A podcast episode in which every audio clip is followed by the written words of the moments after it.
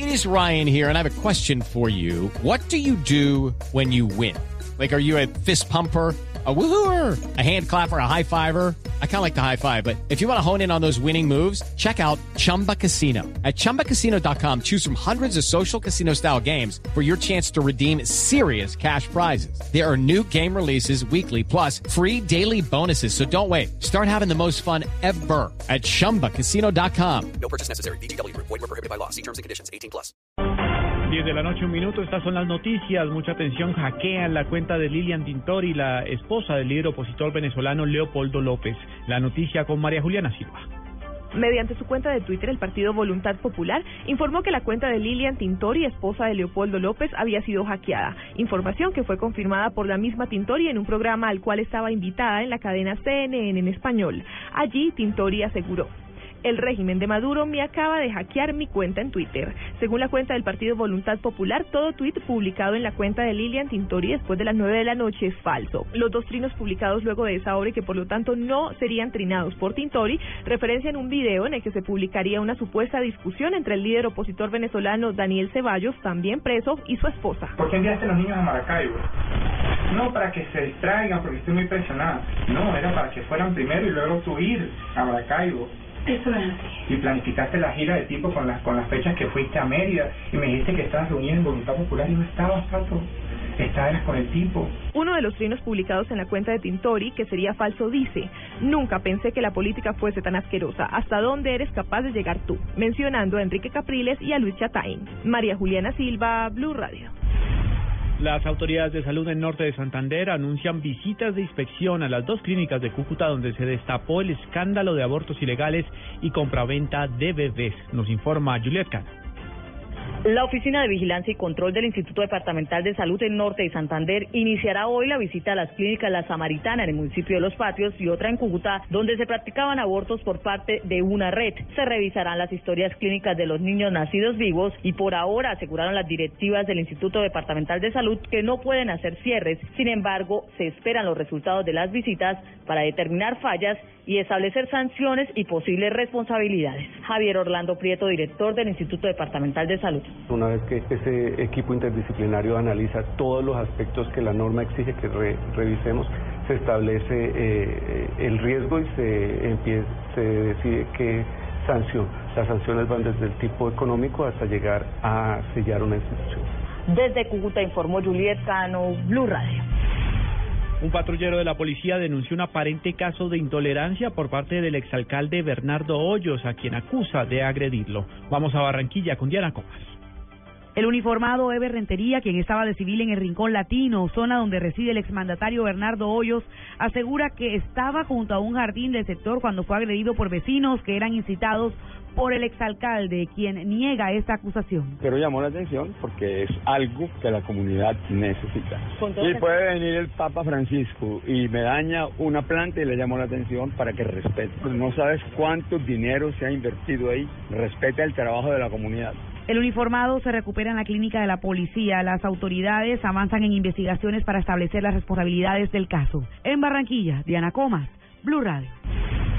10 de la noche, 4 minutos, la crisis petrolera comienza a afectar las estadísticas de empleo en el departamento del Huila y Antioquia, según cifras reveladas por Penalco. La información desde Neiva con Edgar Donoso.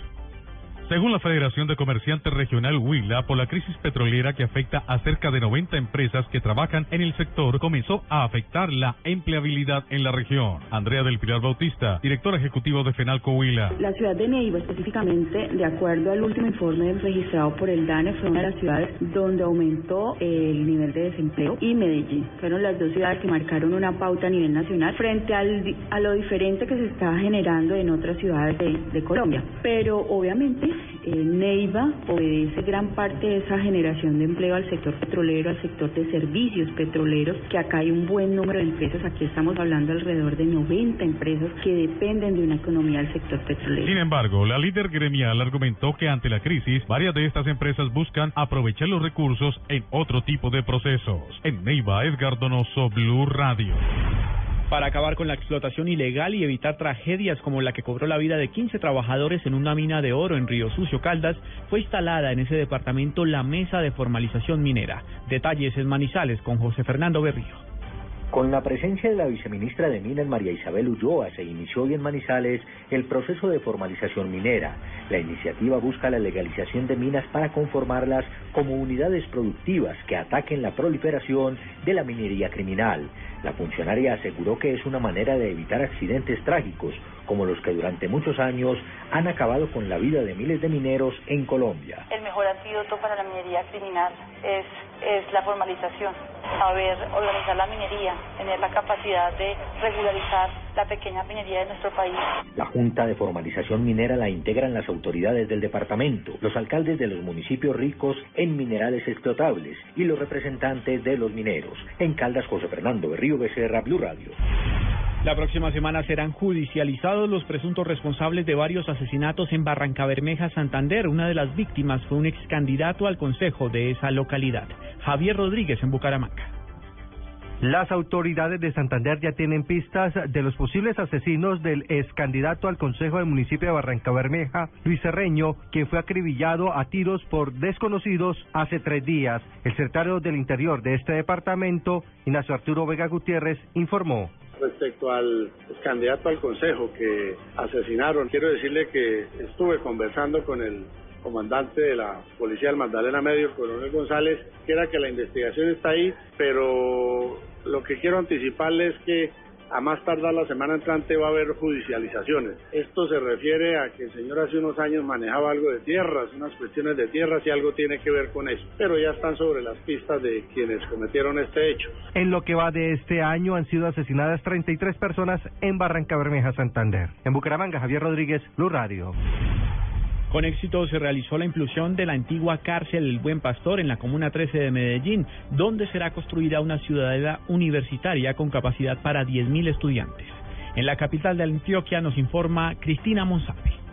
Con detonadores electrónicos, tecnología usada por primera vez en el país, se realizó la implosión de la antigua cárcel de mujeres del Buen Pastor para comenzar la construcción de una ciudadela universitaria que tendrá capacidad para 10.000 estudiantes. Rogelio Gómez, gerente de la firma Tila, responsable de la implosión, aseguró que todo salió como estaba planeado. Todo salió perfecto.